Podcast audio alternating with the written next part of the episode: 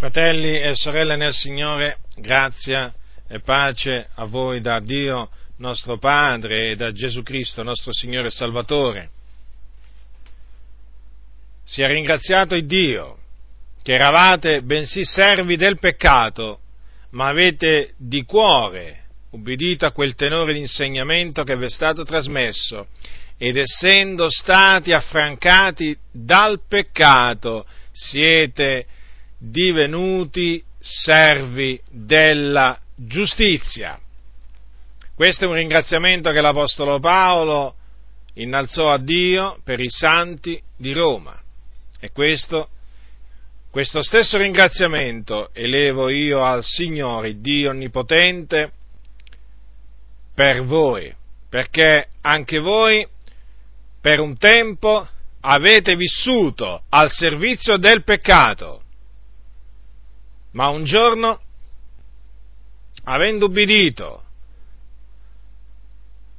a quel tenore di insegnamento che vi è stato trasmesso, che vedremo qual è, siete stati affrancati dal peccato e siete divenuti servi della giustizia. Dunque notate bene in queste parole dell'Apostolo Paolo queste cose. L'Apostolo Paolo dice che noi eravamo servi o schiavi del peccato. Eravamo.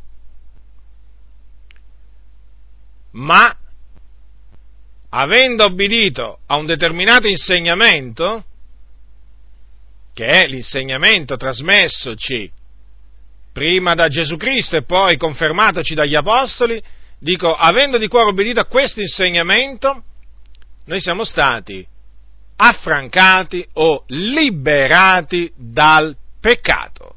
Quindi non siamo più schiavi del peccato. Adesso siamo sempre degli schiavi, sì, ma siamo schiavi della giustizia. Perché essere servi della giustizia questo significa. Voglio parlarvi dunque della salvezza, di questa così grande salvezza che noi, credenti in Cristo Gesù, abbiamo ricevuto da Dio. Perché eravamo schiavi del peccato? Perché la Bibbia dice tutti hanno peccato. E chi commette il peccato è schiavo del peccato. Dunque eravamo degli schiavi del peccato, non potevamo fare a meno di peccare. Il peccato era più forte di noi. Noi eravamo tenuti stretti dalle funi del peccato, così dice la Sacra Scrittura. Noi non potevamo da noi stessi liberarci dal peccato, dai vizi,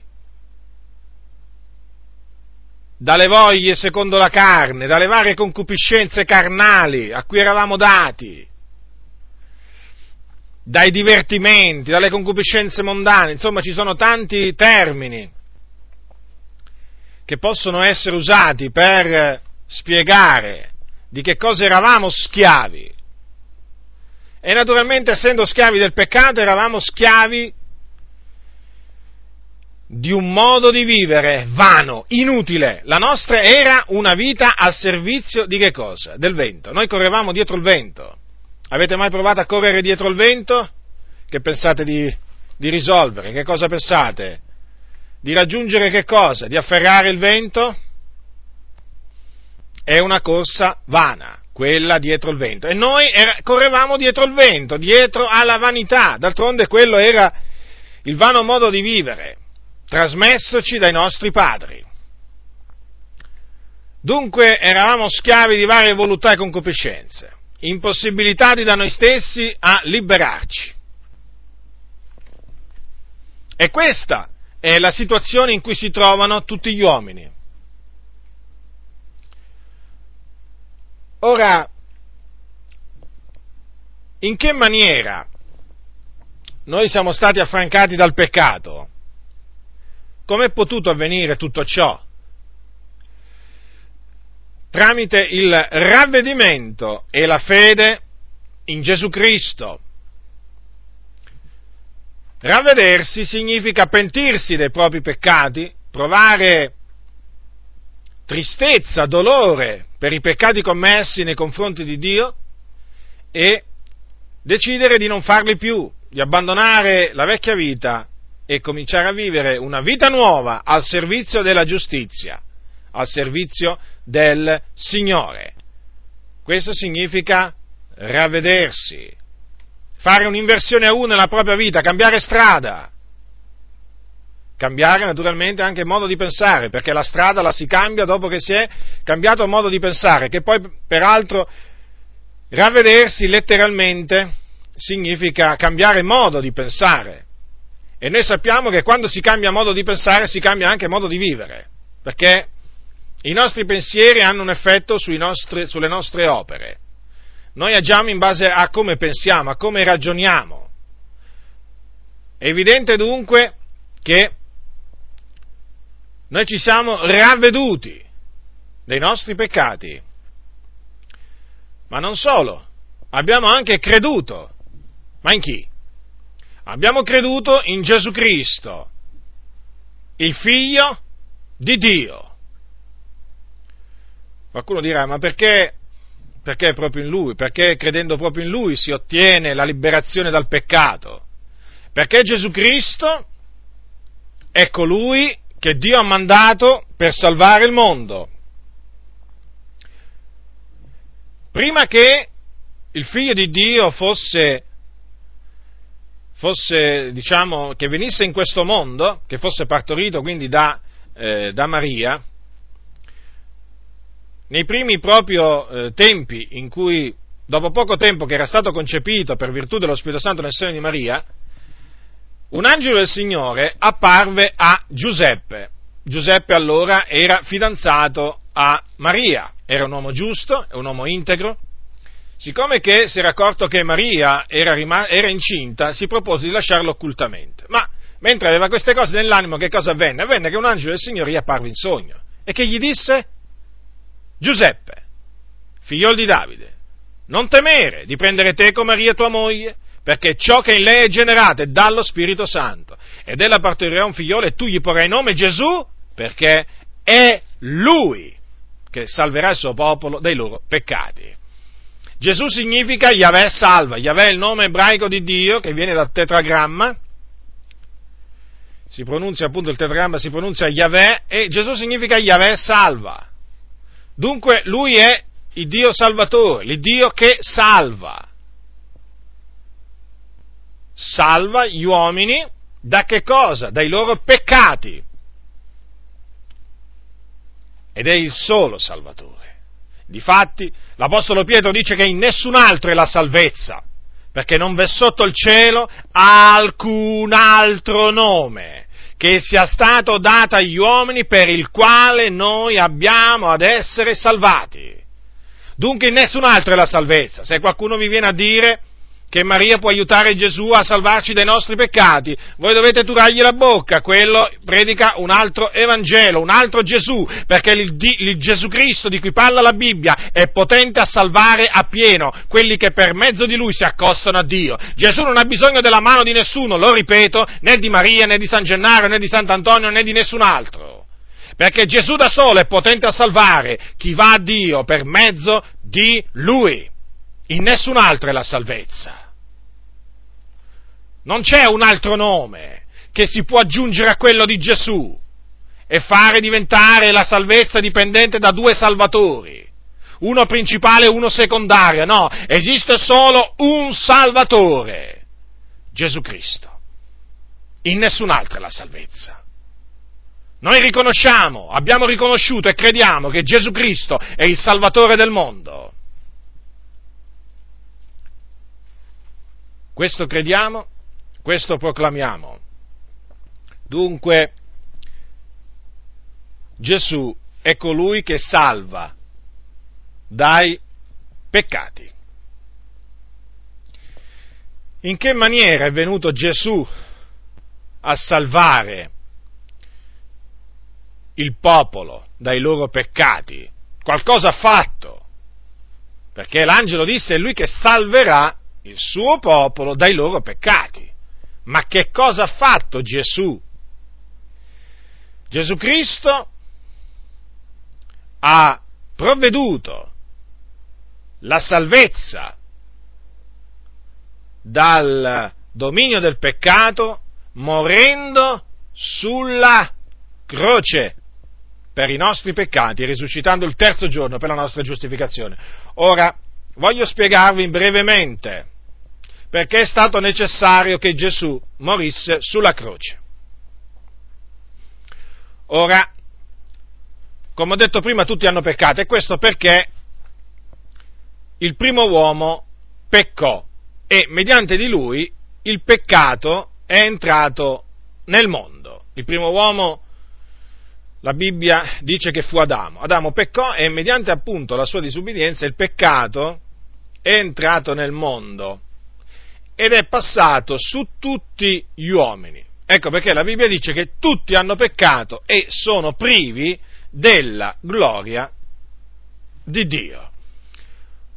Ora, passarono alcuni secoli dopo la, il peccato di Adamo e Dio diede la legge sul monte Sinai Dio diede la legge al popolo di Israele, chiamata anche legge di Mosè.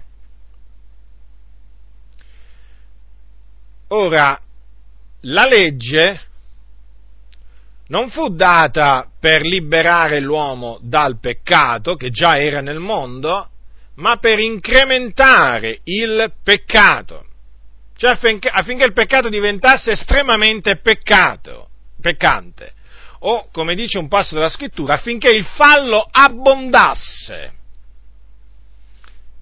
Ecco dunque la ragione per cui diede, Dio diede la legge di Mosè. Questa legge, che comunque, badate bene, è santa, è buona, questa legge è la forza del peccato. Tenetene bene a mente queste parole, sono, sono parole che eh, l'Apostolo Paolo scrisse ai Corinti. La legge è la forza del peccato. Dunque noi eravamo sia sotto il dominio del peccato, la servitù del peccato, e sia sotto la servitù della legge.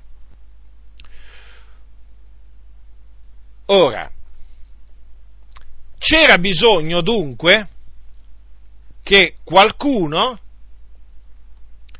si caricasse dei nostri peccati. In altre parole, c'era bisogno di un giusto che, caricandosi dei propri peccati, condannasse il peccato nella carne o annullasse il potere del peccato. Siccome che la Bibbia dice che non v'è nessun giusto, tutti hanno peccato, allora Dio mandò il suo figliuolo unigenito, che era in cielo, nella gloria, da ogni eternità con lui, e lo fece nascere in virtù appunto dell'opera dello Spirito Santo e quindi senza peccato, senza fargli contrarre il peccato, e lo fece venire in questo mondo affinché, mediante il suo sacrificio, annullasse il peccato. Ecco dunque perché Gesù è morto sulla croce doveva morire per i nostri peccati. Dio fece ricadere su di lui l'iniquità di noi tutti ed egli condannò, annullò il peccato mediante l'offerta del suo corpo, che egli offrì a Dio puro d'ogni colpa. Egli offrì, mediante lo Spirito di Dio, lo Spirito eterno di Dio, egli offrì a Dio il suo corpo, puro d'ogni colpa. Perché Gesù non si macchiò mai di peccato. Gesù nacque puro, visse puro e morì puro. Ma quando morì, morì caricato, caricato dei nostri peccati. E questo per annullare col suo sacrificio il peccato. Ecco dunque perché la morte di Gesù Cristo è una morte espiatoria, una morte liberatoria, ecco perché, ecco perché è alla base dell'Evangelo. Ed ecco perché bisogna proclamare senza vergognarsi Gesù Cristo e Lui crocifisso, perché Lui, mediante l'offerta del suo corpo che fece al Golgota, ha annullato il peccato. Dunque, lui, Gesù, è morto, morì al peccato. E chi crede in Gesù Cristo muore anche lui al peccato. Questo è fondamentale, fratelli nel Signore. Cioè viene affrancato dal peccato. Infatti dice la Sacra Scrittura in Romani al capitolo 6 che se siamo divenuti una stessa cosa con Lui per una morte somigliante alla sua, lo saremo anche per una risurrezione simile alla sua, sapendo questo, che il nostro vecchio uomo è stato crocifisso con Lui affinché il corpo del peccato fosse annullato, onde noi non serviamo più al peccato, poiché colui che è morto è affrancato dal peccato. Parola dell'Apostolo Paolo, parole veraci, parole che noi proclamiamo anche perché le abbiamo sperimentate. Io queste cose le dico non solo perché le leggo nella Bibbia, ma perché anche le ho sperimentate. Ho sperimentato che cosa significa essere affrancati dal peccato per la grazia di Dio, perché come vedremo la salvezza è per grazia e non per meriti personali. Dunque, chi crede nel Signore Gesù Cristo viene affrancato dal peccato in virtù del sacrificio espiatorio di Gesù Cristo. Non solo, nello stesso, nello stesso momento che viene affrancato dal peccato, viene anche affrancato dalla legge. Dalla legge. Perché questo? Perché chi viene affrancato dal peccato è morto al peccato. E siccome che la legge ha potere solo sui, sui vivi e non sui morti, la legge non può avere più potere, non ha più potere, non signoreggia più, cioè coloro che sono morti al peccato e si muore al peccato appunto mediante il corpo di Gesù Cristo o mediante la fede nel sacrificio di Gesù Cristo sulla croce. Ora vorrei leggervi queste parole, queste altre parole dell'Apostolo Paolo per farvi capire questo concetto nella, nella, maniera migliore. Ora prendete il capitolo 7 dei Romani. Capitolo 7 dei Romani. L'Apostolo Paolo parla appunto dell'affrancamento del cristiano dalla legge. Allora, io leggerò dal versetto 1 al versetto 6. Dice l'Apostolo Paolo. O ignorate voi fratelli, poiché io parlo a persone che hanno conoscenza della legge, che la legge signoreggia l'uomo per tutto il tempo che egli vive? Infatti, la donna maritata è per la legge legata al marito mentre egli vive. Ma se il marito muore, ella è sciolta dalla legge che la lega al marito. Ond'è che se mentre vive il marito ella passa ad un altro uomo, sarà chiamata adultera. Ma se il marito muore, ella è libera di fronte a quella legge. In guisa che non è adultera se diviene moglie di un altro uomo. Così, fratelli miei, anche voi siete divenuti morti alla legge mediante il corpo di Cristo per appartenere ad un altro, cioè a colui che è risuscitato dai morti e questo affinché portiamo del frutto a Dio. Poiché mentre eravamo nella carne, le passioni peccaminose destate dalla legge agivano nelle nostre membra per portare del frutto per la morte. Ma ora siamo stati sciolti dai legami della legge, essendo morti a quella che ci teneva soggetti, talché serviamo in novità di spirito e non in vecchiezza di lettera. Ora vorrei farvi notare, fratelli, questo, che la donna sposata viene liberata dalla legge che la lega al marito da una cosa sola, dalla morte del suo marito. Ond'è che appunto se il marito muore, quando il marito muore, ella può passare ad un altro uomo. Se invece la donna maritata passa ad un altro uomo mentre suo marito è ancora in vita, ella commette adulterio. Ora, perché l'Apostolo Paolo ha preso proprio questo esempio? Per farci capire che noi è stato solamente mediante la morte, eh, la morte di Gesù Cristo al peccato o alla legge, che noi abbiamo potuto passare dal vecchio padrone al nuovo, cioè dal peccato a Cristo Gesù. Questo è fondamentale, fratelli nel Signore. Dunque noi siamo morti al peccato ed anche alla legge. La legge dunque non ci signoreggia più, perché noi siamo morti al peccato. Ora, la salvezza è per fede, appunto perché ho detto che si ottiene ravvedendosi e credendo nel Signore Gesù Cristo, non è che si ottiene per meriti personali, si ottiene per fede ed è perciò per grazia. Per grazia, gratuita. Ci sono diverse scritture che attestano che la salvezza è per fede e quindi per grazia. Per esempio, quando eh, il carceriere di Filippi chiese a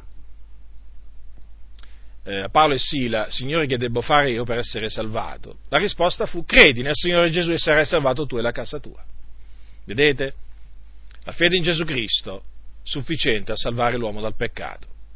Dice l'Apostolo Paolo per i Romani che l'Evangelo è la potenza di Dio, potenza di Dio per la salvezza di ognuno che crede, non che opera, che crede.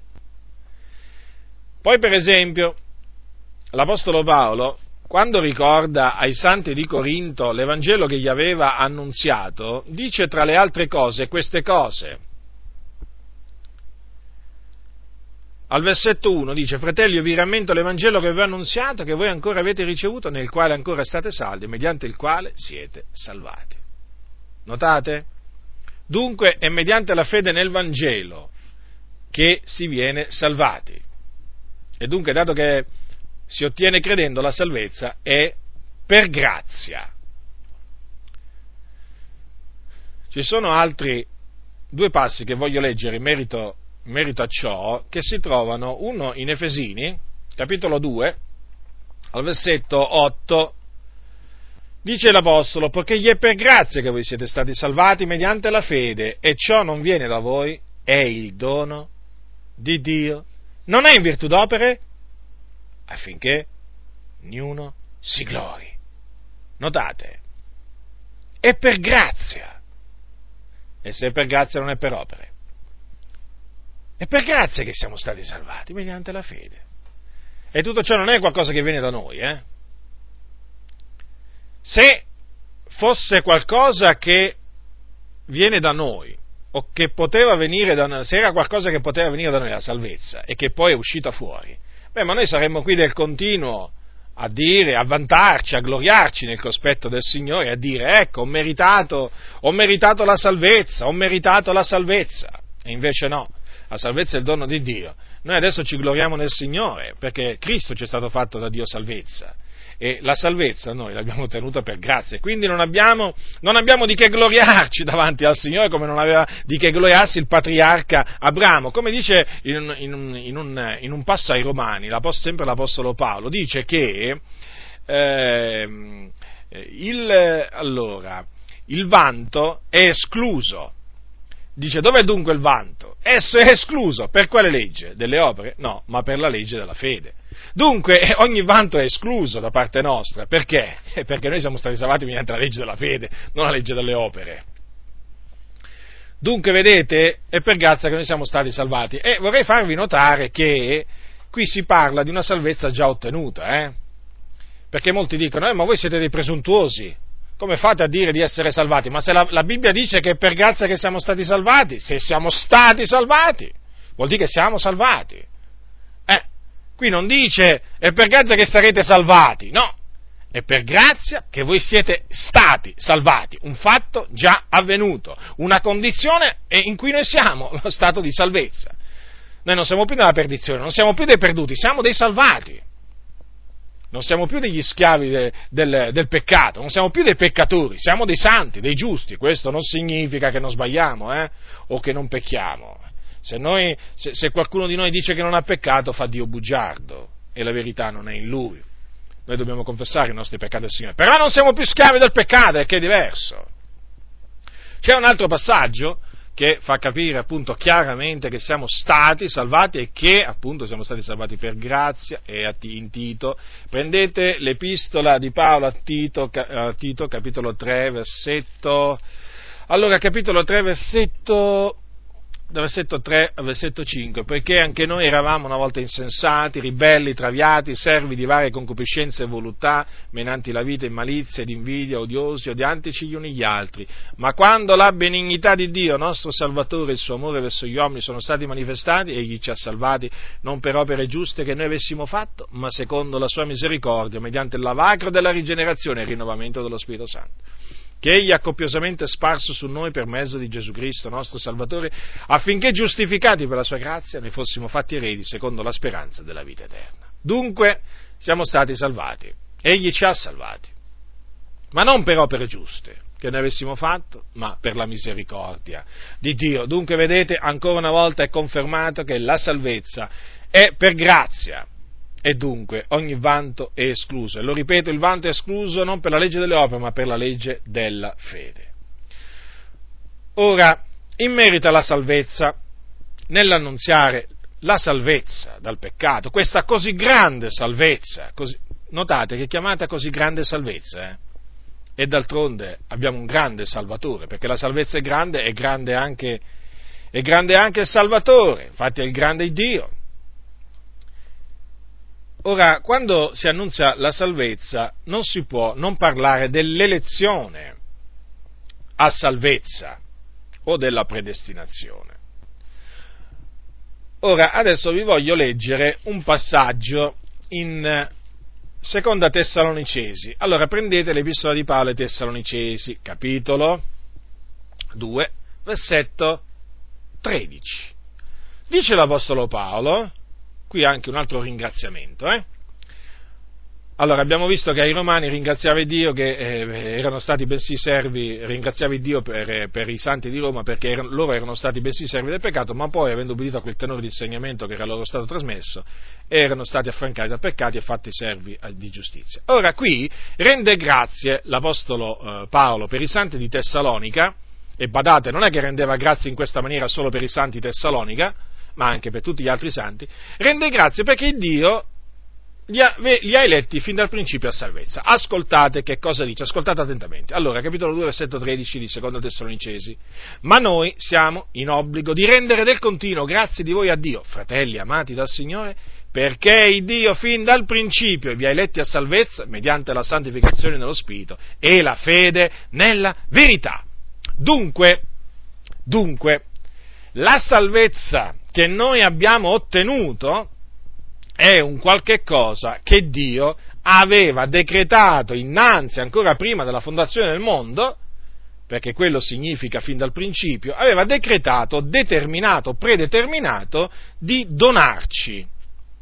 Il principio, notate qui dice fin dal principio. E qual è questo principio? La Bibbia dice nel principio Dio creò i cieli e la terra.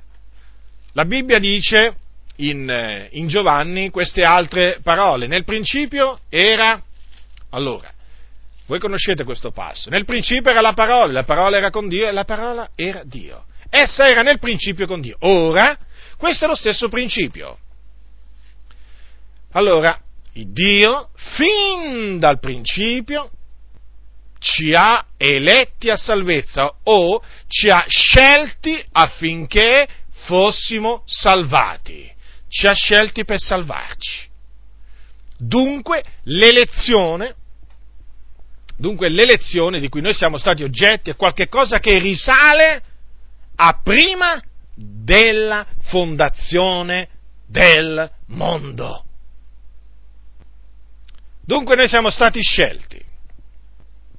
Il Signore, in base al suo proponimento, ci ha scelti prima della fondazione del mondo, a salvezza, affinché noi fossimo salvati mediante la fede nella verità, la santificazione dello Spirito. Ora, non è una cosa meravigliosa, grandemente consolatoria, tutto ciò? Sapere che Dio ci ha eletti, ci ha scelti affinché fossimo salvati, ci ha scelti dal principio, prima della fondazione del mondo. Ci sono molti oggi che credono che il Dio ci sceglie, che il Dio ci sceglie dopo che abbiamo creduto. Praticamente, praticamente è come se dicessero che il Dio ci ha scelti perché noi abbiamo scelto Lui. Cioè, vi rendete conto? Hanno sovvertito tutto cioè hanno creato una confusione nella mente del credente che è spaventosa. I credenti che danno retta a questo insegnamento sono tutti confusi, dal primo all'ultimo, perché non è questa l'elezione di cui parla la Sacra Scrittura. L'elezione di cui noi siamo stati oggetto è un'elezione che risale a prima della fondazione del mondo. È una scelta. Dio ha fatto ricadere la sua scelta su di noi. Voi direte, ma perché proprio su di noi e su altri no? Perché così al Signore è piaciuto. D'altronde, il Dio fa tutto ciò che gli piace, in cielo, in terra, nei mari negli abissi, e lo dobbiamo credere. E lo dobbiamo credere e proclamare. Egli è Dio. Chi è stato il suo consigliere? Egli non si consiglia con nessuno prima di agire, prima di parlare. Egli è Dio. Dunque ci ha scelti affinché fossimo salvati. Salvati mediante la fede nella verità, appunto perché si viene salvati per fede nella verità che è Cristo Gesù. Dunque, prestate molta attenzione a questa cosa. Quando poi è arrivata la pienezza dei tempi, cioè il momento stabilito, prestabilito da Dio per ciascuno di noi, che cosa è avvenuto? Siccome che appunto l'affrancamento dal peccato, la salvezza dal peccato si ottiene mediante il ravvedimento e la fede in Cristo, il Dio affinché il suo proponimento, il proponimento dell'elezione di Dio andasse a compimento, ci ha dato sia il ravvedimento e sia la fede. Vi ricordate? Vi ricordate quelle parole? Dio ha dato dunque il ravvedimento anche ai gentili affinché abbiano vita? Le dissero le dissero chi le dissero? Gli apostoli e i fratelli che erano, eh, diciamo, per la Giudea, quando, dopo che Pietro parlò loro e raccontò loro come il Signore lo aveva menato a casa di Cornelio ad annunziargli l'Evangelo e erano stati salvati Cornelio e quelli di casa sua. Cosa dissero? Il Dio dunque ha dato il ravvedimento anche ai gentili affinché abbiano vita. Il ravvedimento dunque non viene da noi, ma viene da Dio. Da Dio viene il ravvedimento, come anche la fede, che è il dono di Dio. Ecco perché l'Apostolo Paolo dice che non tutti hanno la fede, perché Dio eh, non, non, da, non, non, dà la fede a tutti. State molto attenti che in molti ambienti pentecostali, in molte chiese pentecostali si dice che Dio ha dato una misura di fede a tutti gli uomini. È una menzogna questa. È una menzogna. Si può dire che Dio ha dato una misura di fede a tutti i credenti. Certamente, c'è chi ha più fede e chi ha meno fede. Questo sì, peraltro esiste anche il dono della fede, che è uno dei doni dello Spirito Santo. Ma non è vero che tutti gli uomini hanno una misura di fede, no? Perché l'Apostolo Paolo dice ai Tessalonicesi, non tutti hanno la fede. Quindi diffidate, guardatevi da tutti quei pastori che vogliono farvi credere che tutti gli uomini hanno una misura di fede. Solo i santi hanno la fede Ricordatevelo questo, ricordatelo. Dunque, stavo dicendo che quando è arrivato il momento stabilito da Dio, il Dio ci ha dato il ravvedimento e la fede, affinché naturalmente il suo proponimento andasse, andasse ad effetto, certo, perché questo è il proposito che, che Dio formò in se stesso fin dal principio, prima della fondazione del mondo. Ora, è chiaro che stando così le cose, che cosa dobbiamo dire noi? Signore, ti ringrazio. Signore, ti ringrazio perché a te è piaciuto salvarmi. A te è piaciuto salvarmi, avere misericordia di me. Se non fosse stato per te, Signore, io dove sarei? Dunque, noi siamo andati a Gesù, qualcuno dirà, fratello, ma noi siamo andati a Gesù. Ma io sono andato a Gesù, fratello caro. Sì, fratello, tu sei andato a Gesù. Pure io sono andato a Gesù. Ma sai cosa ha detto Gesù? Che nessuno può venire a me se non che il Padre, il quale mi ha mandato, lo attiri. Hai mai letto queste parole, fratello? Forse ora che tu apri la tua Bibbia e leggi anche queste parole, che non le salti con due piedi quando ci arrivi vicino, come fanno tanti, ma che invece ti soffermi sul significato di queste parole. Sì, perché ti hanno inculcato. Sei tu, fratello, che hai fatto il primo passo. Tu sei andato a Cristo. Non è così. Non è così. Perché Gesù l'ha detto chiaramente, ognuno può venire a me se non che il Padre il quale mi ha mandato lo attiri, capitolo 6, versetto 44 di Giovanni. E poi, versetto 65, confermato, per questo vi ho detto che ognuno può venire a me se non gli è dato dal Padre. Dunque, fratello, tu sei andato a Cristo perché ti è stato dato dal Padre di andare a Cristo. È vero, Gesù ha detto venite a me, voi tutti che siete travagliati ed aggravati, io vi darò riposo. Certamente, invitiamo le persone ad andare a Gesù, ma sapendo ed essendo ben consci che ognuno può andare a Gesù se non gli è dato dal Padre. E certo è colui che va a Gesù, poi Gesù non lo caccia fuori ma l'iniziativa la prende Dio Padre in base al proponimento. Ecco perché noi siamo andati a Cristo.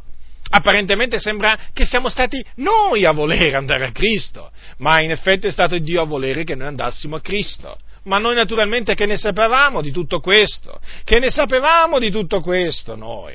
Noi eravamo all'oscuro di tutto ciò, perché? Perché eravamo nelle tenebre. Abbiamo conosciuto la volontà di Dio verso di noi solo dopo che il Dio ci ha illuminati. E grazie a Dio per averci fatto conoscere il proponimento, il proponimento dell'elezione, che ci riempie di tanta gioia, di, tanto, di tanta consolazione nei momenti, nei momenti più brutti, nei momenti veramente in cui la prova sembra veramente schiacciarti, basta che alzi gli occhi al cielo e consideri che il Dio ti ha eletto a salvezza. Fin dal principio, allora succede che veramente il tuo cuore si rinfranca, lo spirito tuo si rianima, perché dici, ma Signore, ma se quando io ero nelle tenebre, quando io ero perduto, tu avevi i tuoi occhi su di me, se tu avevi la tua mano su di me, affinché io non andassi in perdizione, affinché io non morissi nei miei peccati e andassi in perdizione, ma adesso mi abbandonerai adesso che sono salvato, adesso che sono veramente nella luce? Eh, no, così non sia, perché appunto l'Iddio che ci ha scelti a salvezza fin dal principio, eh, è lo stesso Iddio che teneva gli occhi su di noi quando noi brancolevamo nelle tenebre. E dunque egli, egli non si dimentica di coloro che ha eh, eletti, scelti a salvezza, ma li, li guarda, li protegge. D'altronde ci ha guardato e protetto prima che lo conoscessimo. Voglio dire, che farà il Signore adesso? Ci abbandona? No, nella maniera più assoluta. Dunque, vedete, fratelli, questa è una parte molto importante, anche perché è strettamente, è strettamente, legata al principio di salvezza per grazia. Perché è proprio in virtù che il Signore ha scelto noi e non che noi abbiamo scelto Lui, che possiamo dire di essere stati salvati per grazia. Perché, considerate un momento, ma se fossimo stati noi a scegliere il Signore, ma noi avremmo di che vantarci? Che disse Gesù agli Apostoli? Non siete voi che avete scelto me, ma sono io che ho scelto voi. E quindi, se ci ha scelti il Signore, ma noi di che cosa ci abbiamo di che gloriarci? Se ci ha scelti Lui? E naturalmente poi, eh, voglio dire, a, avendoci scelto, il Signore ci ha dato il ravvedimento, il ravvedimento della fede. Ma di che cosa abbiamo da, di gloriarci? Che diceva l'Apostolo Paolo, ma che hai tu che non l'hai ricevuto? Che abbiamo noi che non l'abbiamo ricevuto? Abbiamo ricevuto tutto dal Signore, in virtù del proponimento dell'elezione di Dio. Quindi è strettamente collegata al principio della salvezza per grazia proprio perché noi non abbiamo meriti, non abbiamo nessun vanto nel cospetto del Signore, perché Lui ci ha scelti e Lui naturalmente ci ha dato il ravvedimento, ci ha dato il ravvedimento e la fede. Ora, eh, sono sempre più convinto che se si omette di parlare del proponimento dell'elezione di Dio, i credenti, i credenti eh, tendono, tendono proprio per natura, ve lo dico con ogni franchezza, a innalzarsi davanti a Dio. Sì, perché se non si parla del proponimento dell'elezione di Dio, cioè che Dio ci ha scelti a salvezza fin dal principio, che cosa avviene nel credente che sente sempre dire fratello sei stato tu che hai voluto essere salvato, fratello sei stato tu che hai fatto il primo passo, fratello sei stato tu, fratello sei stato tu, e che cosa nasce nel credente? L'orgoglio, eh, il vanto, e il credente comincia a dire ah sono stato io, hai visto? Eh, insomma, ce l'ho pure io, eh, una parte, una parte di gloria, voglio dire, eh, un qualche merito, dico, ce l'ho pure io, eh, non è che sia proprio senza merito. Eh no, eh no, non è così, non è così, perché tutte le cose sono da Lui, pure il ravvedimento e la fede. E ci sono stati donati il ravvedimento e la fede non perché gli abbiamo chiesto al Signore, ma perché il Signore ce l'ha voluti dare, il che è differente. Perché a Lui è piaciuto agire così nei nostri confronti, nei nostri confronti. Come disse Gesù un giorno, sì padre, perché così ti è piaciuto. Noi così diciamo. Eh, sì, perché, perché a Dio Padre è piaciuto così. Dunque, Ecco perché molti credenti, quando parlano della salvezza che hanno ricevuto, dicono sempre io, io, io, io, io, io, sempre io dicono. Ma quando mai dicono Dio? Non dicono mai Dio mi ha scelto, non dicono mai Dio ha voluto farmi grazia, non dicono mai a Dio è piaciuto salvarmi. Non dicono mai. Perché? Perché il loro, il loro cuore si è gonfiato, si è innalzato e non se ne rendono nemmeno conto. Non si rendono nemmeno conto di questa superbia che ha fatto le radici nel loro cuore. Eh, ci sono dei fratelli che spesso mi domandano, sai, fratello Giacinto, ma io non riesco a capire ma quante volte mi hanno fatto questa domanda? Come mai la dottrina dell'elezione di Dio è così avversata? In mezzo alle chiese, soprattutto pentecostali, e in cima ci mettiamo le Adi, eh? Perché loro sono proprio lì proprio a, a capitanare, a capitanare proprio la, la, schiera, la schiera degli avversari del proponimento dell'elezione di Dio. E questo lo dico a ragion veduta, ho tante di quelle prove, le ho pure scritte. Eh? Ma basta che voi parlate con un qualsiasi fratello delle Adi, della salvezza, e vi renderete subito conto l'orgoglio, la superbia, la tracotanza. Ma dov'è? Dov'è l'umiltà? Dov'è l'anima che si umilia nel cospetto del Creatore, di colui che ha voluto salvarlo? Non c'è. Io, io, io ho voluto, io, io sono andato. Se non fosse stato per me. Come se non fosse stato per te? La Bibbia dice se non, fu, se non fosse stato l'Eterno che fu per noi, lo dica pure ora Israele. Ma dove saresti tu? Tu saresti all'inferno. Ecco dove saresti. Se non fosse stato per il Signore. Che ti ha dato il ravvedimento e la fede. E tu cosa pensi? Tu hai ricevuto queste cose e ti glori come se non l'avessi ricevuto da Dio, come se Dio non te l'avesse date. E che sono frutto di qualche marchingegno particolare che l'uomo ha dentro di sé? Hm? Il ravvedimento e la fede? Eh? Tu sei stato ingannato, fratello, sei stato grandemente ingannato. Apri la Bibbia, apri la Bibbia e non tenerla come soprammobile in casa tua e non aprirla solo sul pulpito, pastore. Eh? Perché naturalmente tu prepari i sermoni leggendo i manuali. Apri la Bibbia, apri la Bibbia investiga le scritture. Non ti sto dicendo di andare a investigare i miei scritti, no, no, nella maniera più assoluta. Ma investiga le sacre scritture e poi vedrai come stanno le cose. Le cose non sono, non sono come ti sono state insegnate inculcate, come tu le hai accettate nella tua ignoranza. Le cose stanno in un'altra maniera. Noi siamo andati a Cristo perché il Dio Padre ci ha tirati a Cristo. E ci ha tirato a Cristo, sai perché? Perché ci aveva scelto a salvezza fin dal principio. Dunque, Siamo, siamo, siamo stati eletti da Dio, scelti da Dio, non siamo stati noi a scegliere il Signore, anche se apparentemente potrebbe sembrare che siamo stati, scelti, siamo stati noi a scegliere il Signore, ma Gesù l'ha detto chiaro, non siete voi che avete scelto me, ma sono io che ho scelto voi.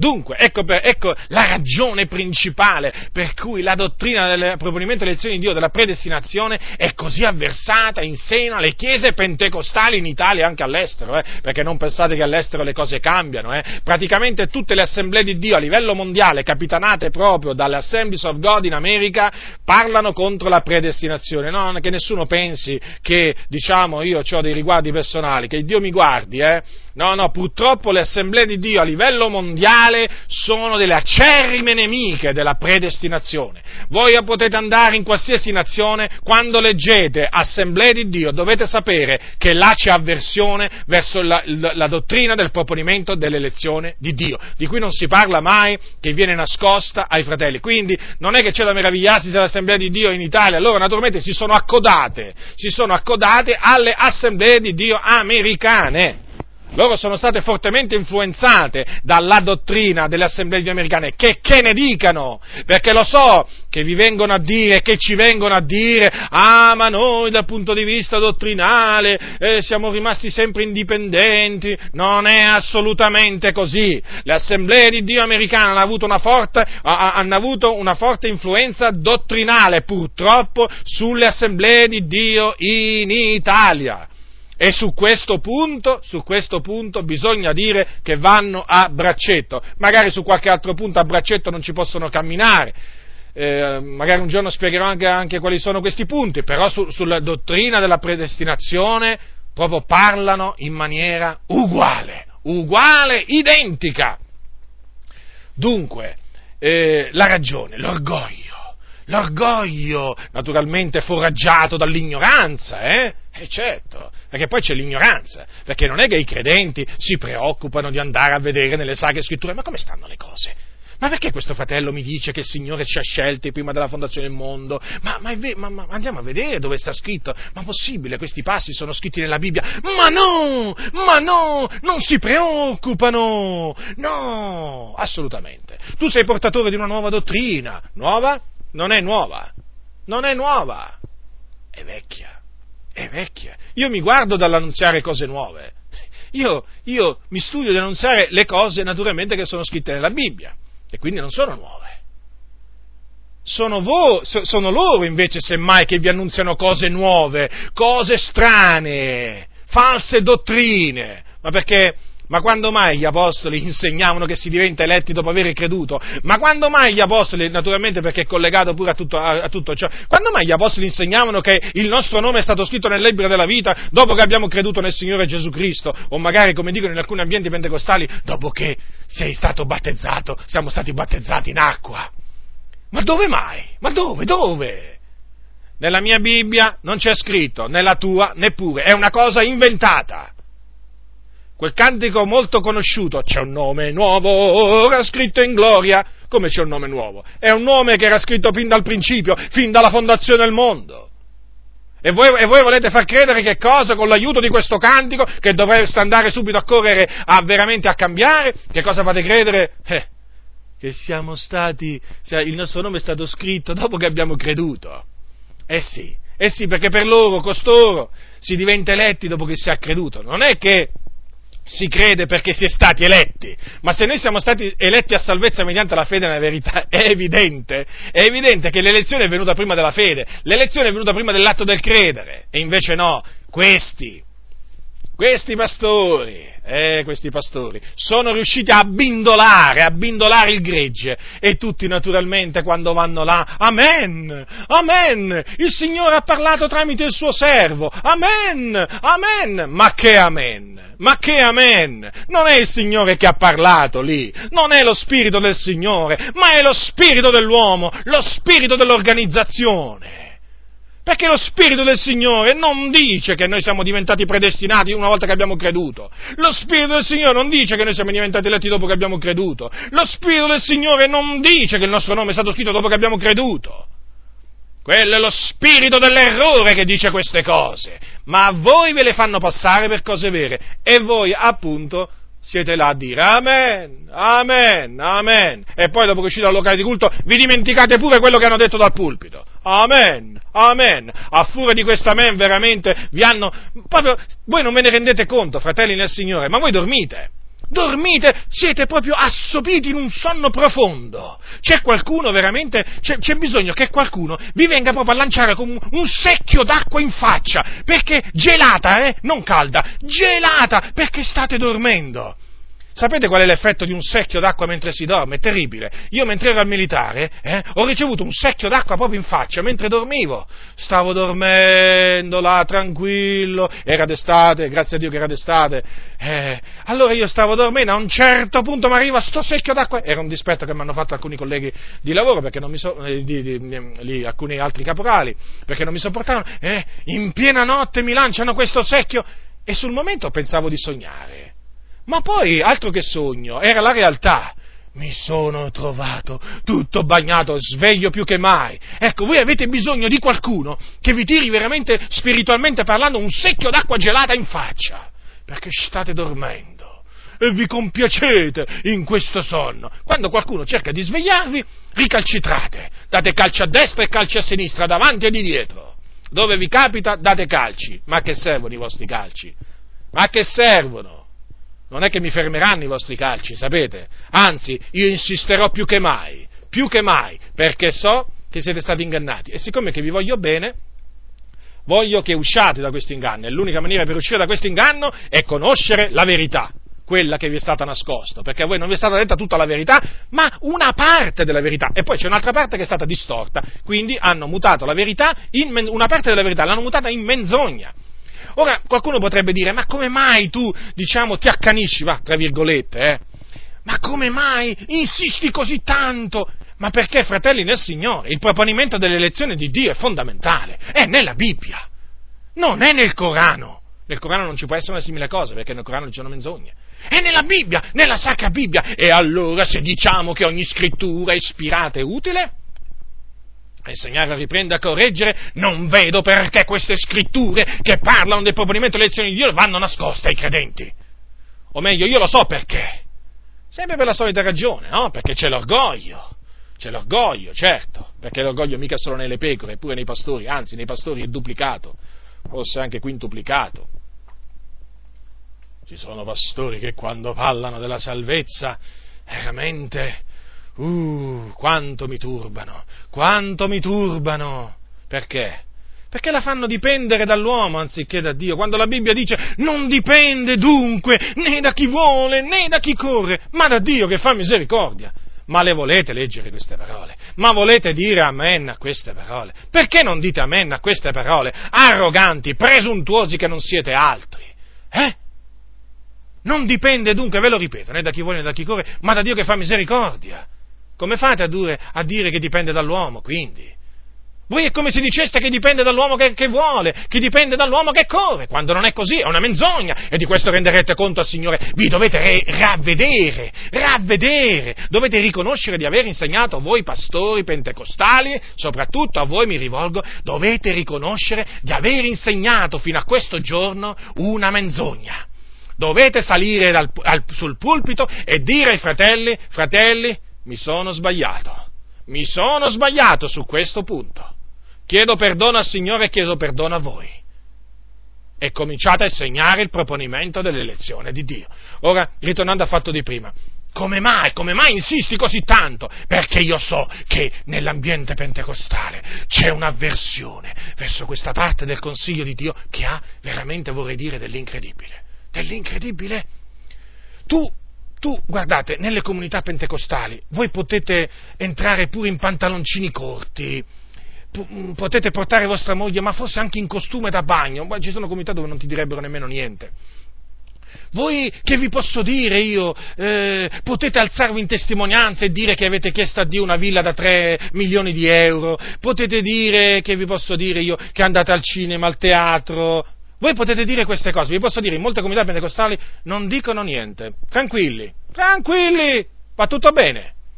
Ma nel momento in cui sentono dire il Dio ci ha predestinati prima della fondazione del mondo, nel momento in cui sentono la parola elezione, voi cominciate a vedere un, un mormorio, a sentire un mormorio, I, i volti dei visi cambiano, si fanno tutti tesi, sembra quasi che stia per scoppiare la bomba.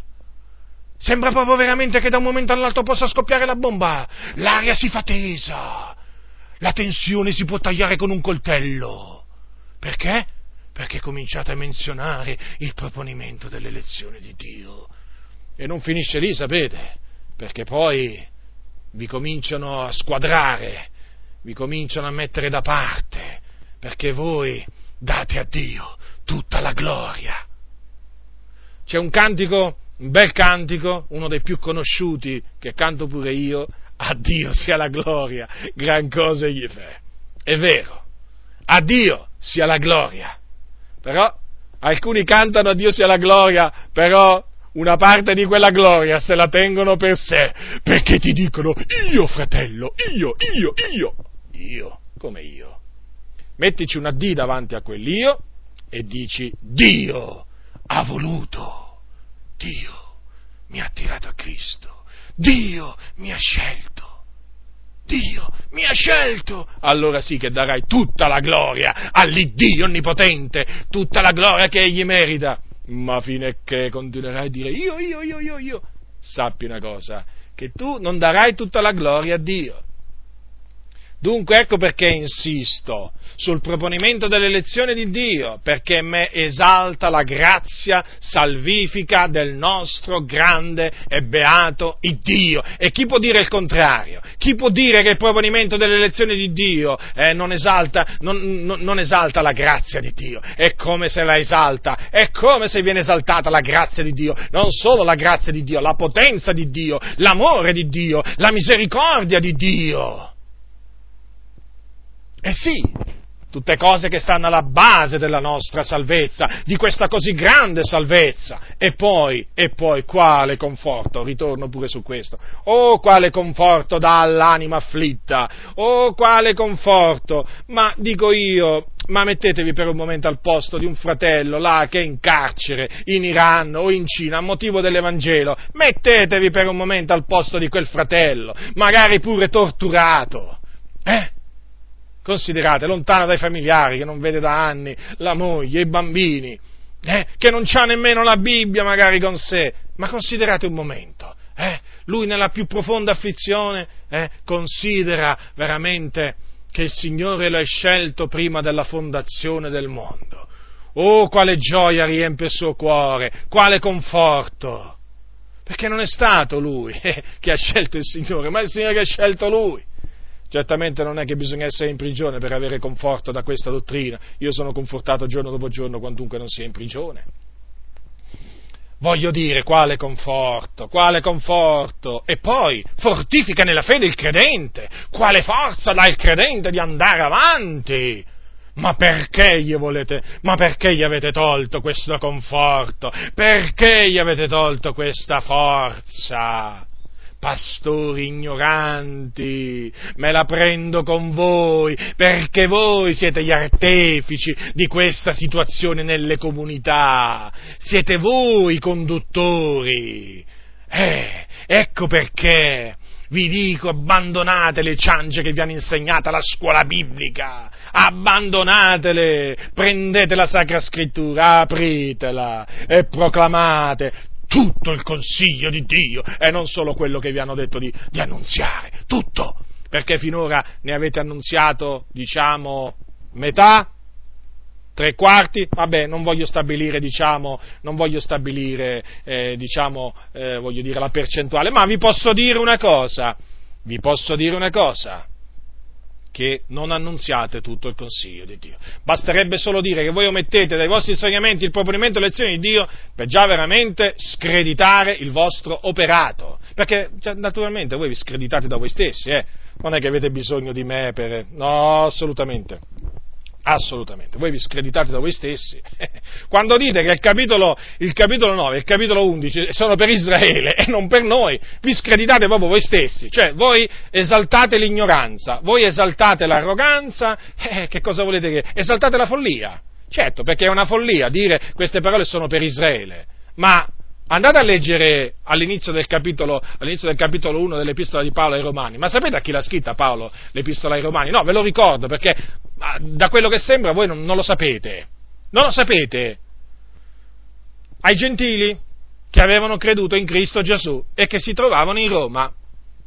Quindi, se gli ha scritto pure quei due capitoli, vuol dire che quei due capitoli Paolo riteneva che quei santi dovessero saperli. Voi che fate invece? Capitolo 9 e capitolo 11 li saltate, proprio. Salta ostacoli. C'è l'ostacolo? Eh, voi che fate? Eh, lo saltate. Dunque i fratelli crescono. Mi hanno detto fratelli che dopo 20-30 anni, eh, dopo 20-30 anni, non sapevano che quei capitoli erano per loro. Ogni volta che li leggevano pensavano che erano per Israele, non erano per noi. E quindi se erano per Israele che, che vai a leggere? Qualcosa che è per Israele? E invece sono proprio per noi, sono proprio per noi. Leggeteli, leggeteli. Dunque, questa è la dottrina dell'elezione. Dà tanto conforto, poi rafforza nella fede, rafforza, dà tanta forza al credente, eh? E abbiamo di, ne abbiamo bisogno di forza, abbiamo bisogno di nuove forze, del continuo. E vi posso dire che basta solo meditare sul proponimento delle lezioni di Dio che si ricevono nuove forze. Quante volte, quante volte, mi trovo tribolato, quante volte diciamo sono abbattuto, sì sono abbattuto pure io, è come se sono abbattuto. Ci sono dei momenti in cui sono molto abbattuto, soprattutto quando ricevo le notizie dalle chiese. Sono molto abbattuto e allora Dio mi consola, perché Dio consola gli abbattuti. In che maniera? Facendomi, facendomi, considerare tra le altre cose il proponimento dell'elezione di Dio. E allora, e allora prendo, prendo, vita, e allora eh, mi rianimo, eh, uso questo termine, perché veramente vi posso assicurare per esperienza personale che la dottrina del proponimento dell'elezione di Dio conferisce tanto conforto, tanta gioia, tanta forza Purtroppo, naturalmente, capite che eh, dico, conseguentemente, se questa dottrina non viene insegnata, eh, i credenti vengono privati di gioia, vengono privati di conforto, vengono privati di forza. È bello questo? Una cosa giusta? Giudicate da voi stessi quello che dico. Ora, eh, dunque, il, c'è, un passo, c'è un altro passo che conferma eh, chiaramente che eh, la salvezza l'abbiamo ottenuta in virtù del proponimento delle elezioni di Dio e quindi in virtù della sua scelta, eh, è, quel, è, un passo in Timoteo, è un, è un passo è un passo, ha scritto seconda epistola di Paolo a Timoteo, dice l'Apostolo Paolo a Timoteo, a Timoteo, allora dice così, il quale, cioè Dio, ci ha salvati e ci ha rivolto una santa chiamata non secondo le nostre opere, ma secondo il proprio proponimento e la grazia che ci è stata fatta in Cristo Gesù, avanti i secoli, ma che è stata ora manifestata con l'apparizione del Salvatore nostro Cristo Gesù il quale ha distrutto la morte e ha prodotto in luce la vita e l'immortalità mediante l'Evangelo, in vista del quale io sono stato costituito banditore, apostolo e dottore. Ora vorrei che vi soffermaste su queste parole. Il Signore ci ha salvati secondo il proprio proponimento. Quale proponimento? Quello di cui ho parlato fino adesso, proponimento dell'elezione di Dio, che naturalmente dipende non dalle opere, ma dalla volontà di colui che chiama. Attenzione, non dipende neppure dalla volontà di colui che è chiamato. Eh? Eh, questo naturalmente tenetelo ben presente. Capitolo 9 di Romani, versetto 12, proponimento lezioni di Dio che dipende non dalle opere ma dalla volontà di colui che chiama. Chi è che chiama? Chi ci ha chiamati? Dio. Notate, non dipende né dalle opere e nemmeno, e nemmeno dalla volontà del chiamato. Il chiamato risponde, ma non dipende dalla sua volontà, perché dipende da Dio. Fratelli nel Signore, investigate le scritture. Esse testimoniano della verità. Investigate le scritture per vedere come stanno le cose. Dunque, proponimento di elezione di Dio. E poi dice così, la grazia che ci è stata fatta in Cristo Gesù avanti i secoli. Ci sono alcune traduzioni che traducono prima che il tempo iniziasse. Ora, vi rendete conto di quello che ha detto Paolo? Ve lo ripeto, Paolo dice che ci è stata fatta grazia in Cristo Gesù avanti i secoli. Come? Come? Certo, perché Dio chiama le cose che non sono come se fossero. Però vedete, la grazia è stata manifestata con l'apparizione di Cristo Gesù, eh? Però ci è stata fatta avanti i secoli. Notate? Che cosa confermano queste cose? Che cosa confermano? Che il nostro nome era scritto sin dal principio nel libro della vita. Cambiate quel cantico, fratelli. Anzi, sapete cosa vi dico? Se non lo cambiano i vostri conduttori, cambiatelo voi mentre cantate, in qualche modo, canta, eh, cantatelo in un'altra maniera quella strofa. E così date gloria a Dio veramente. Dunque, ci è stata fatta grazia in Cristo Gesù avanti secoli. Avanti secoli. È una cosa meravigliosa questa. Quindi che conferma che il nostro nome era stato scritto nel libro della vita fin dal principio, fin dalla fonda- prima della fondazione del mondo, conferma che noi siamo stati eletti a salvezza fin dal principio, se grazia ci è stata fatta in Cristo Gesù avanti secoli. Naturalmente queste parole non possono che suffragare la dottrina del proponimento delle elezioni di Dio. D'altronde siamo stati salvati secondo il, proprio, il proponimento di Dio. Alcuni quando parlano sembra che sono stati salvati in base al loro proponimento, non al proponimento di Dio, no. No, che cosa ha proposto Dio? Che cosa, che cosa ha fatto Dio? No, Dio non ha fatto niente. Fino a che, fratello, fratello tu non hai fatto il primo passo, Dio non ha, fatto, non ha potuto fare niente. Ma questa è un'eresia, sapete? Questo fa passare Dio per un Dio inoperoso, ozioso, che è lassù sul trono, che non fa niente, o pressoché, diciamo, fa solo poche cose. Voglio dire, ma come si fa a dire che Dio aspetta che l'uomo faccia il primo passo per salvarlo, quando ha deciso di salvare una persona, il Signore, poi gli fa fare il primo passo, no? E poi il secondo, poi il terzo, poi il quarto, ma anche il primo passo glielo fa fare il Signore, perché il Signore sul trono non è là così a fare niente, eh? Il Signore regna, e Lui regna operando, guarda, osserva, guida. Quindi, Lui ha formato un proposito, e questo proposito risale avanti secoli, prima della fondazione del mondo. È una cosa meravigliosa, fratelli nel Signore. Considerate veramente il fatto di essere stati eletti, scelti a salvezza.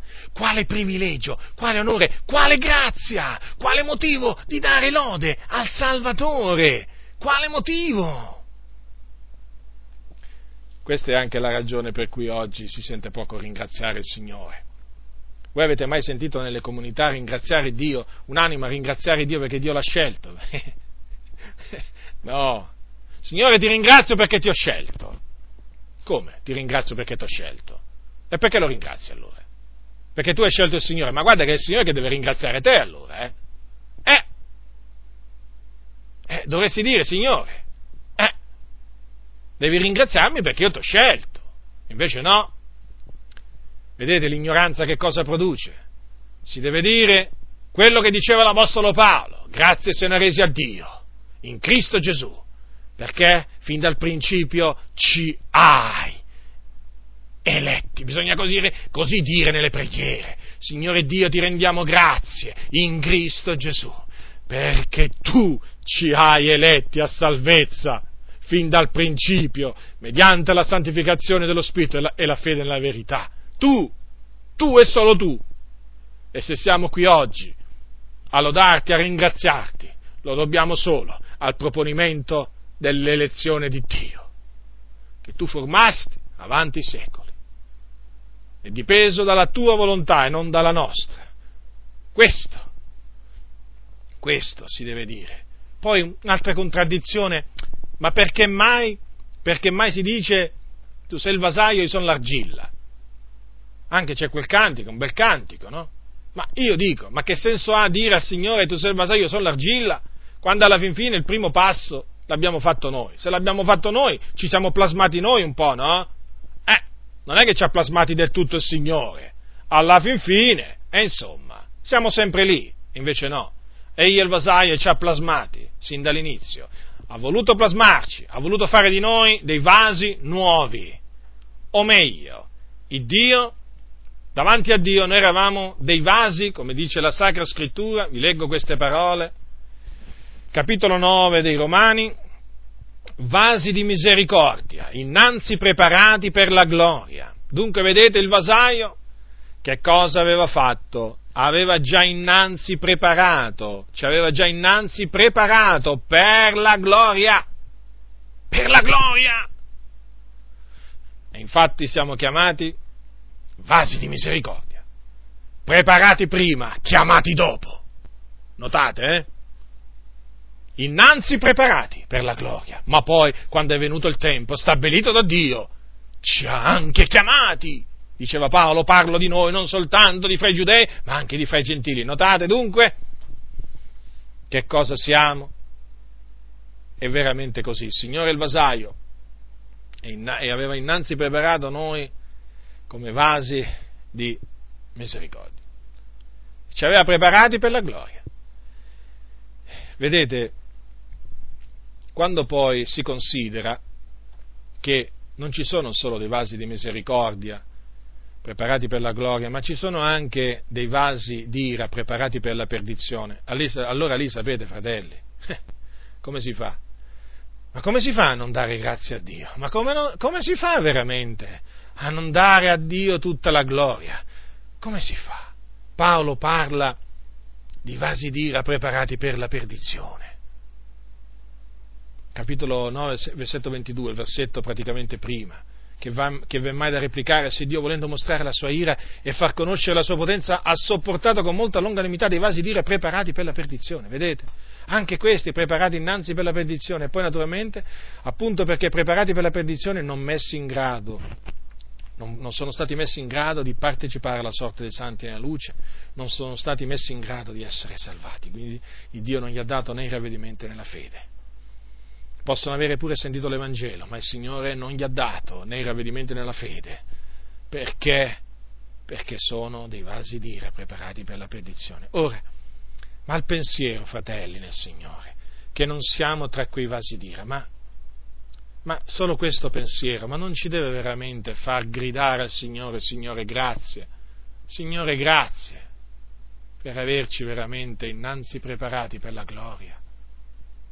Come si fa? Come si fa a dire il contrario? Come si fa? Come si fa poi a nascondere queste cose?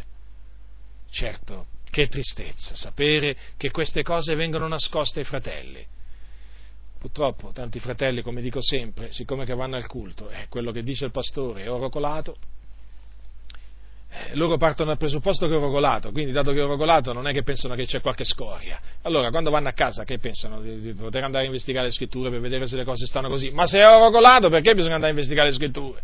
Non si rendono conto molti fratelli che gli vengono propinate delle menzogne con tanta furbizia e gli viene nascosta veramente questa parte del consiglio di Dio. Dunque, fratelli, è chiaro che Dio ci ha dato motivo di lode, ci ha dato veramente motivo di lode per ringraziarlo, eh. Ecco perché, vedete, l'Apostolo Paolo ringraziava Dio, ringraziava Dio. Avete notato quante volte ringrazia Dio nelle epistole per i santi? E lì eh, ci ha dato proprio l'esempio, eh? Ringraziava Dio per i santi Tessalonica perché Dio li aveva eletti fin dal principio a salvezza. Oh, piacesse a Dio che queste parole si sentissero in mezzo alle comunità, durante le riunioni di preghiera. Signore Dio, ti ringraziamo perché ci hai eletti a salvezza fin dal principio, avanti la fondazione del mondo mediante la fede nella verità, la santificazione dello Spirito. Ditele, fratelli, ditele quando c'è la riunione di preghiera, ditele durante il culto, date gloria al Signore, il Signore vi onorerà, sarete contrastati, vi cominceranno a guardare con un occhio strano, ve lo posso assicurare, perché quelle non sono parole che si sentono, soprattutto nelle chiese pentecostali. Ma ditele, ditela la gloria di Dio, il Signore vi onorerà. Dunque, adesso vi voglio concludere dicendo la ragione per cui siamo stati salvati. Certo, Dio, Dio, Dio è piaciuto salvarci, ma perché ci ha salvati il Signore? Affinché noi servissimo la giustizia. Infatti, come, come vi ho letto prima, vi ho letto prima al, al capitolo 6 dei Romani, dice così, essendo stati affrancati dal peccato, siete divenuti servi della giustizia. Che cosa significa questo? Che naturalmente il Signore si è appartato un popolo noi siamo il suo popolo affinché questo popolo pratichi la giustizia, serva la giustizia e non più il peccato. Ecco perché l'Apostolo Paolo dice sempre ai Romani non regni dunque il peccato nel vostro corpo mortale per ubbidirgli nelle sue concupiscenze. e non prestate le vostre membra come strumenti di iniquità al peccato, ma presentate voi stessi a Dio come di morti fatti viventi e le vostre membra come strumenti di giustizia a Dio, perché il peccato non vi signoreggerà, poiché non siete sotto la legge ma sotto la grazia. Come dice anche più avanti, come già prestaste le vostre membra a servizio dell'impurità e dell'iniquità, per commettere l'iniquità, così prestate ora le vostre membra a servizio della giustizia per la vostra santificazione. Dunque, vedete? Avendo noi dunque per frutto la santificazione, dobbiamo prestare le nostre membra al servizio di Dio o al servizio della giustizia, il che significa che ci dobbiamo astenere da ogni forma di male o apparenza di male. Dobbiamo abbondare in opere buone? Zelanti dobbiamo essere nelle opere buone, perché il Signore ci ha riscattato, ci ha riscattato da ogni iniquità per farsi un popolo zelante, purificarsi un popolo suo proprio zelante nelle opere buone. Le opere buone, fratelli, sono state innanzi create da Dio o preparate, come dice l'Apostolo Paolo agli Efesini, perché sì, l'Apostolo Paolo naturalmente parlava del proponimento delle elezioni di Dio, ma diceva anche ai santi che dovevano praticare le opere buone. È vero che non è in virtù d'opera che noi siamo stati salvati, ma le opere buone sono state create, sono state preparate innanzi affinché le pratichiamo. Notate, innanzi, anche le opere buone, eh? Dice Paolo, noi siamo fattura di Lui, essendo stati creati in Cristo Gesù per le buone opere. Dunque, se noi siamo delle nuove creature in Cristo Gesù, è per fare il bene, per servire la giustizia, le opere buone, fratelli. Il Signore, vi voglio ricordare, che dopo aver detto non siete voi che avete scelto me, ma sono io che ho scelto voi, sapete che cosa ha detto ai suoi? E che cosa dice tuttora a noi? Ascoltate, eh? Allora, dice così, eh, capitolo 15 di Giovanni, versetto 16, non siete voi che avete scelto me, ma sono io che ho scelto voi e vi ho costituiti perché andiate e portiate frutto, il vostro frutto sia permanente, affinché tutto quel che chiederete al Padre nel mio nome egli ve lo dia. Dunque, notate, perché il Signore ci ha eletti a salvezza? Perché dopo, affinché poi portiamo frutto, frutto alla gloria di Dio. Mentre prima portavamo frutto per la morte, perché eravamo al servizio dell'iniquità, ora dobbiamo portare frutto alla gloria di Dio. E questo frutto si porta facendo opere buone, servendo la giustizia e quindi astenendoci dal male. Le nostre, le nostre membra, le nostre membra sono membra di Cristo. Le nostre membra vanno messe al servizio della giustizia e non più al servizio dell'iniquità e nel fare questo naturalmente, nel servire la giustizia, si porta frutto alla gloria di Dio perché è quello a cui il Signore ci ha chiamati. No? Il Signore ci ha chiamati affinché portiamo frutto e affinché gli altri, vedendo la nostra condotta, vedendo le nostre buone opere, diano gloria all'Iddio, all'Iddio altissimo. Dunque anche questo naturalmente va detto perché non si può parlare dell'elezione a salvezza e poi omettere la ragione per cui il Signore ci ha salvati, o comunque che cosa dobbiamo fare noi una volta salvati. Se siamo stati affrancati dal peccato e resi servi della giustizia, è chiaro che la, la giustizia la dobbiamo servire. Eh? La dobbiamo servire. E quindi dobbiamo fare ciò che è giusto agli occhi di Dio e dunque non ci possiamo più condurre come si conducono i, pan, i, i pagani nella vanità dei loro pensieri, con la mente ottenebrata. Ci dobbiamo condurre in maniera degna del Vangelo, in maniera degna della chiamata che ci è stata rivolta. Questo significa che non ci dobbiamo conformare al mondo, fratelli. Nel vestire non ci dobbiamo conformare al mondo il mondo non è più per me. Questo è un cantico, eh? eh? Il mondo non è più per me. Nei fatti non deve essere più per noi, non solo nelle parole, con le parole, ma anche coi fatti. Il mondo non deve essere più per noi, lo dobbiamo dimostrare.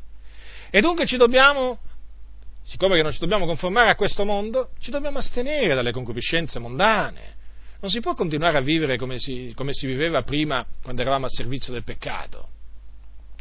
Non si può pensare di andare al mare e mettersi mezzi nudi, o in piscina, o al lago, o al fiume.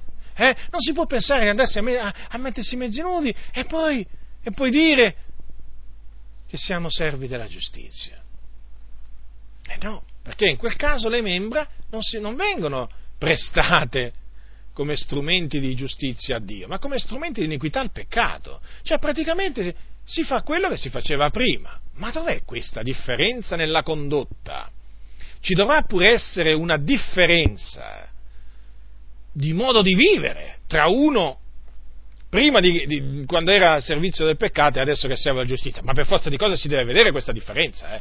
Eh, non è qualcosa che può rimanere invisibile, non è invisibile eh, questa differenza, si deve pur vedere. Eh, eh, e come, come, si può vedere? Come si può vedere nei credenti questa differenza? Se appunto non si conformano a questo presente secolo. Quindi se vivono una vita santa, giusta e pia, allora veramente si potrà dire, vedi, quelli veramente onorano il Signore, quelli sono persone che sono state affrancate dal peccato e servono la giustizia.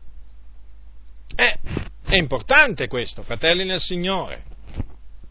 Le epistole sono piene di esortazione a condurci in maniera degna del Vangelo, sì, perché c'è anche una maniera indegna. E ci si comporta in maniera indegna del Vangelo facendo, naturalmente, ragionando, parlando come le persone del mondo. Ma se un credente usa la, sua parola, usa la sua bocca per dire parolacce, per essere volgare, no, non al locale di culto, fuori, eh, fuori, perché al locale di culto, certo, deve apparire santo. Ma se poi al lavoro dice le parolacce, ingiuriamente, cioè, voglio dire, ma che testimonianza darà? Come potranno essere indotti a dare gloria a Dio i suoi colleghi di lavoro o quelli che lo conoscono? Come potranno? Non potranno, semmai biasimeranno il nome del Signore. E così tu, sorella, se prima, quando eri serva del peccato, ti vestivi, diciamo, con la minigonna attillata, ti truccavi, ti mettevi addosso tanta bigiotteria, tanta poca, non importa, è chiaro che adesso, essendo che il tuo corpo è, eh, lo devi prestare al servizio, i tuoi membri devi prestare al servizio della giustizia, è chiaro che non ti puoi più mettere la bigiotteria addosso, la catenella, gli anelli, il braccialetto, gli orecchini, il trucco, e non ti puoi più acconciare il capo con sti, sti, sti, tutti questi stili strani di, di capigliature, non puoi più mettere la minigonna, sorella, non puoi più. Perché? Perché sei una nuova creatura in Cristo Gesù. Eh, ti devi santificare. Eh, e non puoi più nemmeno metterti i pantaloni. Eh, voglio dire, non ti puoi mettere i, i, i, tacchi, i tacchi a spillo, le scarpe con i tacchi a spillo, che poi peraltro devi stare pure attento a come cammini perché prendi una pietra, ti, ti spacchi la caviglia, lo sai questo, sono pure pericolosi, eh? Eh, cammini pure male, ma non ti rendi conto? Con i tacchi a spillo cammini pure male, sorella, ma togliteli, buttali via.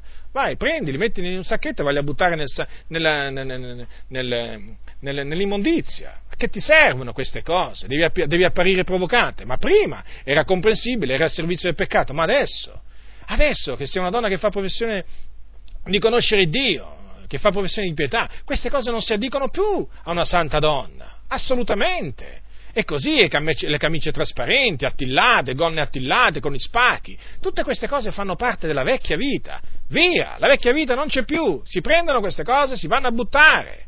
Ah, ma se le butto, quanti soldi sprecati! Eh, non ti preoccupare, non ti preoccupare, d'altronde era un vano modo di vivere, anche il tuo, sai, prima di conoscere il Signore. E essendo un vano modo di vivere, è chiaro che eh, soldi ne abbiamo spesi inutilmente, tutti noi, chi per una cosa, chi per un'altra. Perciò fai questo, vai al tuo guardaroba, prendi tutto quello che non si addice a una, a una donna che fa professione di pietà, mettili in un sacco e vai a buttare, non regalarle a nessuno perché sennò vai a fare del danno agli altri, vai a buttare. Dunque, fratelli nel Signore, vi ho brevemente esposto la dottrina della salvezza, secondo la grazia che Dio mi ha data, e ho fiducia nel Signore che comporterete questa, questa parola, ritenete eh, quello che dice la Sacra Scrittura in merito a questa così grande salvezza.